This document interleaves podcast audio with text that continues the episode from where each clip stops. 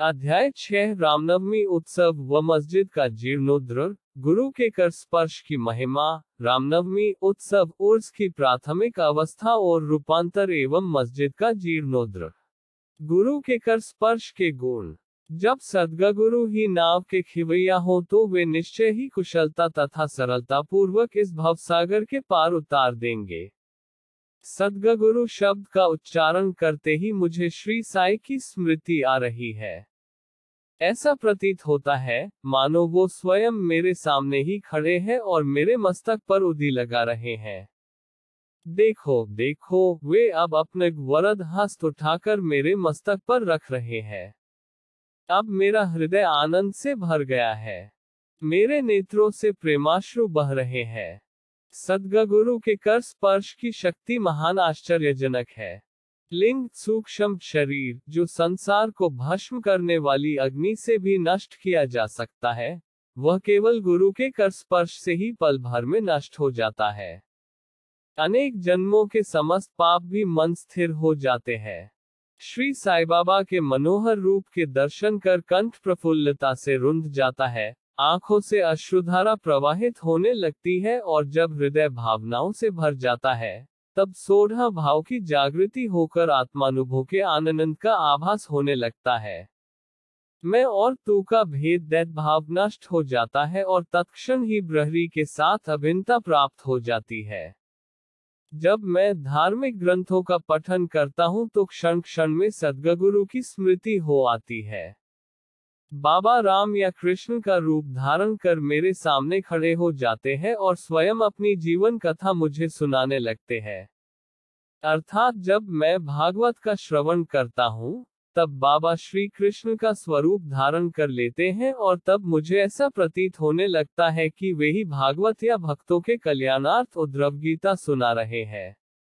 जब कभी भी मैं किसी से वार्तालाप किया करता हूँ तो मैं बाबा की कथाओं को ध्यान में लाता हूँ, जिससे उनका उपयुक्त अर्थ समझाने में सफल हो सकूँ।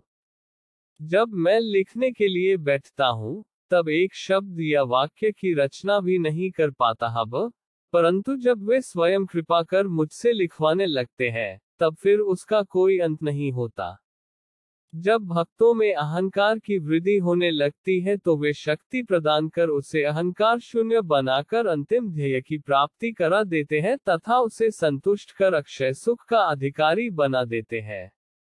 जो बाबा को नमन कर अनन्य भाव से उनकी शरण जाता है, उसे फिर कोई साधना करने की आवश्यकता नहीं है। धर्म, अर्थ, काम और मोक्ष उसे सहज ही में प्राप्त हो जाते हैं।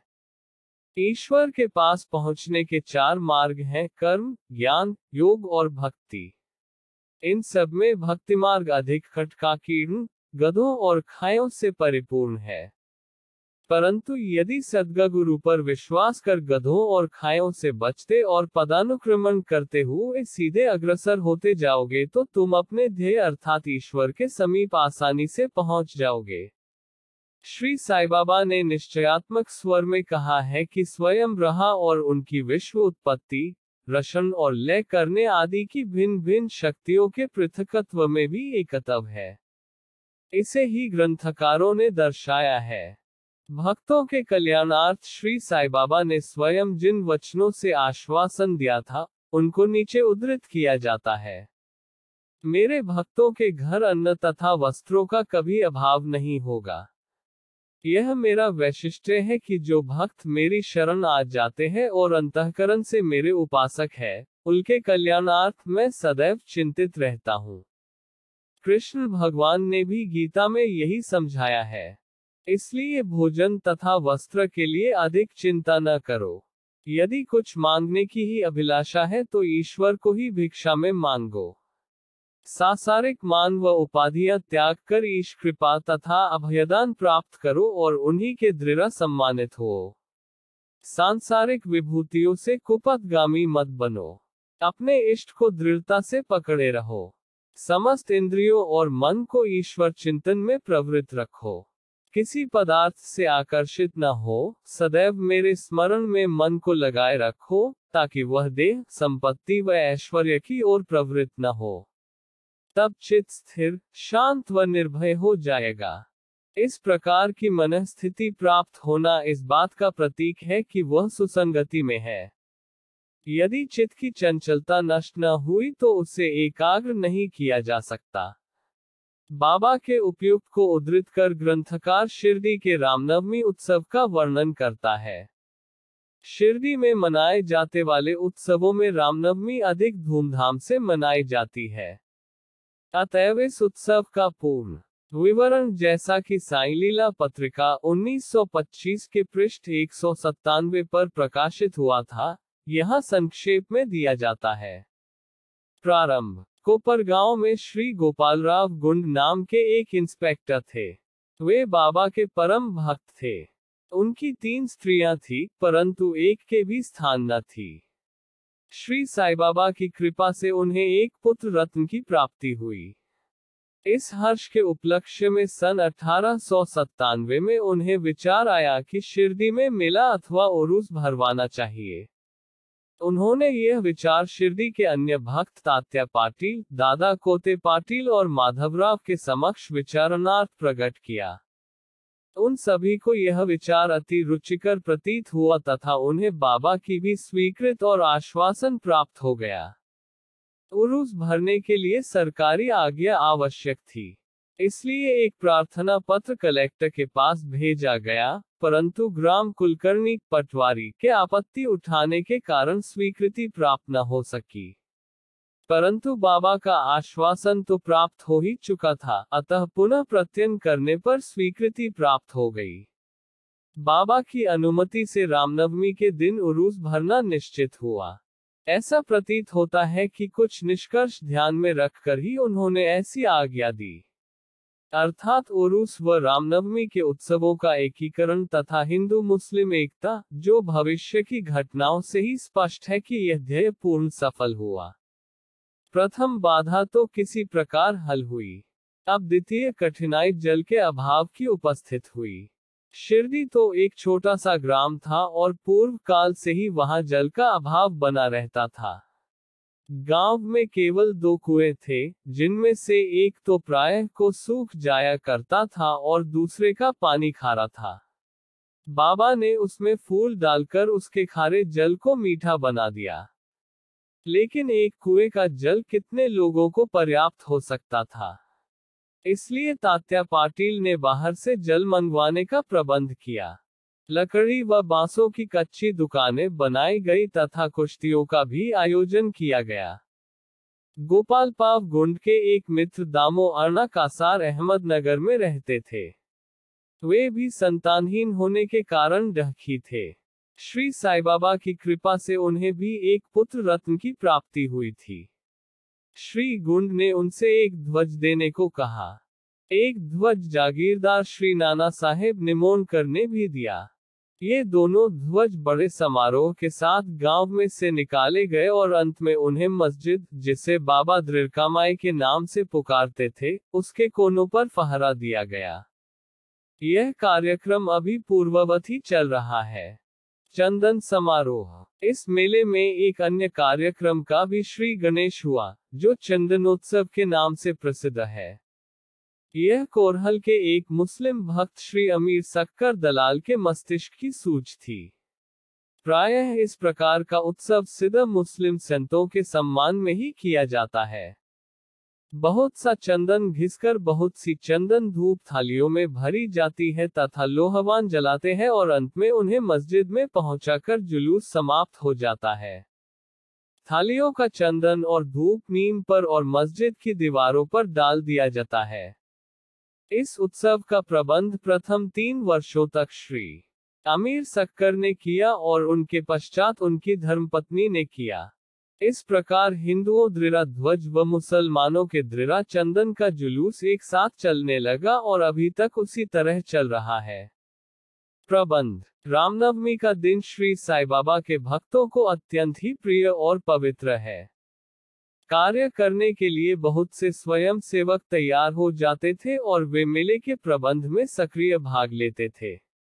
बाहर के समस्त कार्यों का भार तात्या पाटिल और भीतर के कार्यों को श्री साई बाबा की एक परम भक्त महिला राधाकृष्ण माई संभालती थी। इस अवसर पर उनका निवास स्थान अतिथियों से परिपूर्ण रहता और उन्हें सब लोगों की आवश्यकताओं का भी ध्यान रखना पड़ता था। साथ ही वे मेले की समस्त आवश्यक वस्तुओं का भी प्रबंध करता थी। दूसरा कार्य जो वे स्वयं खुशी से किया करती वह था मस्जिद की सफ़ाई करना चूना पोतना आदि। मस्जिद की फर्श तथा दीवारें निरंतर धूनी जलने के कारण काली पड़ गई थी। जब रात्रि को बाबा चावड़ी में विश्राम करने चले जाते, तब वे यह कार्य कर लिया करती थी। समस्त वस्तुएँ धूनी सहित बाहर निकालनी पड़ती थी और सफ़ाई व पुताई हो जाने के पश्चात वे पूर्ववत सजा दी जाती थी। बाबा का अत्यंत प्रिय कार्य गरीबों को भोजन कराना भी इस कार्यक्रम का एक अंग था। इस कार्य के लिए वृहद भोज का आयोजन किया जाता था और अनेक प्रकार की मिठाइयाँ बनाई जाती थी। यह सब कार्य राधा कृष्ण मगई के निवास स्थान पर ही होता था। बहुत से धनाढ़ व श्रीमंत भक्त इस कार्य में आर्थिक सहायता पहुंचाते थे। उर्स का रामनवमी के त्योहार में समन्वय सब कार्यक्रम इसी तरह उत्तम प्रकार से चलता रहा और मेले का महत्व शनया शनया बढ़ता ही गया। सन 1911 में एक परिवर्तन हुआ। एक भक्त कृष्णाराव जोगेश्वर भीष्म श्री साई सगुणोपासना के लेखक अमरावती के दादा साहेब खापरदे के साथ मेले के एक दिन पूर्व शिरडी के दीक्षित वाड़े में ठहरे। जब वे दालान में लेटे हुए विश्राम कर रहे थे, तब उन्हें एक कल्पना सूझी। इसी समय श्री लक्ष्मण राव उपनाम काका महाजनी पूजन सामग्री लेकर मस्जिद की ओर जा रहे थे। उन दोनों में विचार विनिमय होने लगा और उन्होंने सोचा कि शिरडी में उरूस व मेला ठीक रामनवमी के दिन ही भरता है, इसमें अवश्य ही कोई गुण रहस्य निहित है। रामनवमी का दिन हिंदुओं को बहुत ही प्रिय है। कितना अच्छा हो, यदि रामनवमी उत्सव अर्थात श्री राम का जन्म दिवस का भी श्री गणेश कर दिया जाए। काका महाजनी को यह विचार रुचिकर प्रतीत हुआ। अब मुख्य कठिनाई हरिदास के मिलने की थी, जो इस शुभ अवसर पर कीर्तन व ईश्वर गुणानुवाद कर सके। परंतु भीष्म ने इस समस्या को हल कर दिया। उन्होंने कहा कि मेरा स्वरचित राम आख्यान, जिसमें राम जन्म का वर्णन है, तैयार हो चुका है। मैं उसका ही कीर्तन करूँगा और तुम हारमोनियम पर साथ करना तथा राधा कृष्ण माई सुंठवडा सौंठ का शक्कर मिश्रित चूर्ण तैयार कर देंगी। तब वे दोनों शीघ्र ही बाबा की स्वीकृति प्राप्त करने हेतु मस्जिद को गए।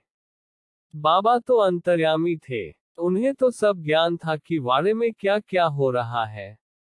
बाबा ने महाजनी से प्रश्न किया कि वहाँ क्या चल रहा था। इस आकस्मिक प्रश्न से महाजनी घबरा गए और बाबा के शब्दों से पूछा कि क्या बात है। भीष्म ने रामनवमी उत्सव मनाने का विचार बाबा के समक्ष प्रस्तुत किया तथा स्वीकृति देने की प्रार्थना की। बाबा ने भी सहर्ष अनुमति दे दी। सभी भक्त हर्षित हुए और राम जन्मोत्सव मनाने की तैयारियाँ करने लगे। दूसरे दिन रंग बिरंगी झंडियों से मस्जिद सजा दी गई।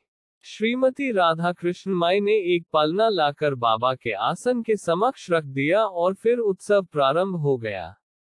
भीष्म कीर्तन करने को खड़े हो गए और महाजनी हारमोनियम पर उनका साथ करने लगे। तभी बाबा ने महाजनी को बुलावा भेजा।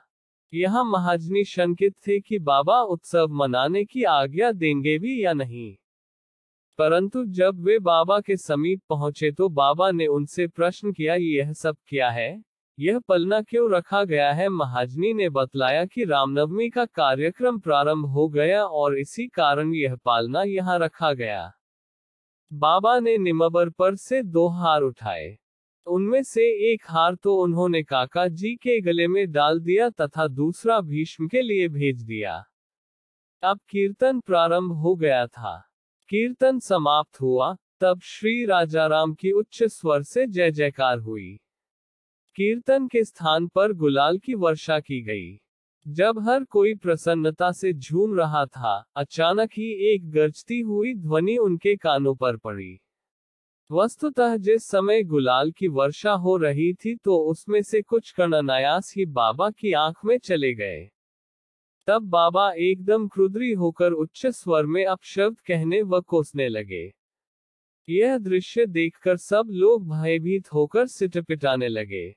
बाबा के स्वभाव से भली भांति परिचित अंतरंग भक्त भला इन अपशब्दों का कब बुरा मानने वाले थे। बाबा के इन शब्दों तथा वाक्यों को उन्होंने आशीर्वाद समझा।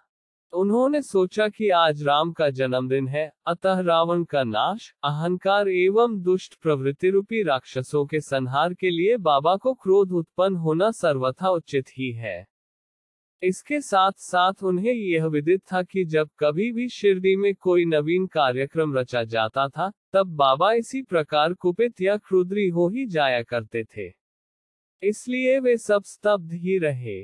इधर राधा कृष्ण माई भी भयभीत थी कि कहीं बाबा पालना न तोड़ फोड़ डालें, इसलिए उन्होंने काका महाजनी से पालना हटाने के लिए कहा। परंतु बाबा ने ऐसा करने से उन्हें रोका। कुछ समय पश्चात बाबा शांत हो गए और उस दिन की महापूजा और आरती का कार्यक्रम निर्विध समाप्त हो गया। उसके बाद काका महाजनी ने बाबा से पालना उतारने की अनुमति मांगी, परंतु बाबा ने अस्वीकृत करते हुए कहा कि अभी उत्सव संपूर्ण नहीं हुआ है। अगले दिन गोपाल काला उत्सव मनाया गया, जिसके पश्चात बाबा ने पालना उतारने की आज्ञा दे दी। उत्सव में दही मिश्रित पोहा एक मिट्टी के बर्तन में लटका दिया जाता है और कीर्तन समाप्त होने पर वह बर्तन फोड़ दिया जाता है। और प्रसाद के रूप में वह पोहा सबको वितरित कर दिया जाता है, जिस प्रकार की श्री कृष्ण ने ग्वालों के साथ किया था। रामनवमी उत्सव इसी तरह दिन भर चलता रहा। दिन के समय दो ध्वजों जुलूस और रात्रि के समय चंदन का जुलूस बड़ी धूमधाम और समारोह के साथ निकाला गया। इस समय के पश्चात ही उरूस का उत्सव रामनवमी के उत्सव में परिवर्तित हो गया। अगले वर्ष सन 1912 से रामनवमी के कार्यक्रमों की सूची में वृद्धि होने लगी। श्रीमती राधा कृष्ण माई ने चैत्र की प्रतिपदा से नाम सप्ताह प्रारंभ कर दिया। लगातार दिन रात सात दिन तक भगवत नाम लेना नाम सप्ताह कहलाता है, सब भक्त इसमें बारी बारी से भागों से भाग लेते थे। वे भी प्रातःकाल सम्मिलित हो जाया करते थी। देश के सभी भागों में रामनवमी का उत्सव मनाया जाता है। इसलिए अगले वर्ष हरिदास के मिलने की कठिनाई पुनः उपस्थित हुई, परंतु उत्सव के पूर्व ही यह समस्या हल हो गई। पाँच छह दिन पूर्व श्री महाजनी की बाला बुवा से अकस्मात भेंट होगी। बुवा साहेब आधुनिक तुकाराम के नाम से प्रसिद्ध थे और इस वर्ष कीर्तन का कार्य उन्हें ही सौंपा गया। अगले वर्ष सन 1913 में श्री हरिदास सतारा ज़िले के बालाबू सातारकर बृहद सिद्ध कवटे ग्राम में प्लेग का प्रकोप होने के कारण अपने गाँव में हरिदास का कार्य नहीं कर सकते थे। इस इस वर्ष वे शिरडी में आए। काका साहेब दीक्षित ने उनके कीर्तन के लिए बाबा से अनुमति प्राप्त की। बाबा ने भी उन्हें यथेष्ट पुरस्कार दिया। सन 1914 से हरिदास की कठिनाई बाबा ने सदैव के लिए हल कर दी। उन्होंने यह कार्य स्थायी रूप से दासगणु महाराज के सौंप दिया। तब से वे इस कार्य को उत्तम रीति से सफलता और विद्रता पूर्वक पूर्ण लगन से निभाते रहे। सन 1912 से उत्सव के अवसर पर लोगों की संख्या में उत्तरोत्तर वृद्धि होने लगी। चैत्र शुक्ल अष्टमी से द्रिदशी तक शिरडी में लोगों की संख्या में इतनी अधिक वृद्धि हो जाया करती थी। मानो मधुमक्खी का छत्ता ही लगा हो। दुकानों की संख्या में बढ़ती हो गई। प्रसिद्ध पहलवानों की कुश्तियाँ होने लगी। गरीबों को वृहद स्तर पर भोजन कराया जाने लगा। राधा कृष्णमाई के घोर परिश्रम के फलस्वरूप शिरडी को संस्थान का रूप मिला। संपत्ति भी दिन प्रतिदिन बढ़ने लगी। एक सुंदर घोड़ा, पालकी, रथ और चांदी के अन्य पदार्थ, बर्तन, पात्र, शीशे इत्यादि भक्तों ने उपहार में भेंट किए। उत्सव के अवसर पर हाथी भी बुलाया जाता था। यज्ञ संपत्ति बहुत बड़ी, परंतु बाबा उत्सव से सदा साधारण वेशभूषा धारण करते थे। यह ध्यान देने योग्य है कि जुलूस तथा उत्सव में हिंदू और मुसलमान दोनों ही साथ साथ कार्य करते थे। परंतु आज तक न उनमें कोई विवाद हुआ और न कोई मतभेद ही। पहने पहन तो लोगों की संख्या पाँच शून्य शून्य शून्य सात शून्य शून्य शून्य के लगभग ही होता थी। परंतु किसी किसी वर्ष तो यह संख्या पचहत्तर हज़ार तक पहुँच जाती थी। फिर भी न कभी कोई बीमारी फैली और न कोई दंगा ही हुआ। मस्जिद का जीर्णोद्र जिस प्रकार उरूस या मेला भराने का विचार प्रथमतः श्री गोपाल गुंड को आया था, उसी प्रकार मस्जिद के जीर्णोद्र का विचार भी प्रथमतः उन्हें ही आया। उन्होंने इस कार्य के निमित्त पत्थर एकत्रित कर उन्हें वर्गाकार करवाया। परंतु इस कार्य का श्रेय उन्हें प्राप्त नहीं होना था। वह सुयश तो नाना साहेब चांदोरकर के लिए ही सुरक्षित था और फर्श का कार्य काका साहेब दीक्षित के लिए।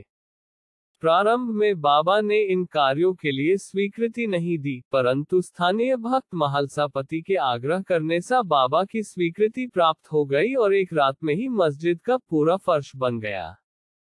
अभी तक बाबा एक टाट के ही टुकड़े पर बैठते थे। अब उस टाट के टुकड़े को वहाँ से हटाकर उसके स्थान पर एक छोटी सी गादी बिछा दी गई। सन 1911 में सभा मंडप भी घोर परिश्रम के उपरांत ठीक हो गया। मस्जिद का आँगन बहुत छोटा तथा असुविधाजनक था। काका साहेब दीक्षित आँगन को बढ़कर उसके ऊपर छप्पर बनाना चाहते थे। यथेष्ट द्रव्य राशि व्यय कर उन्होंने लोहे के खंभे, बल्लियाँ व कैंचियाँ मोल ली और कार्य भी प्रारंभ हो गया। दिन रात परिश्रम कर भक्तों ने लोहे के खंभे ज़मीन में गाड़े।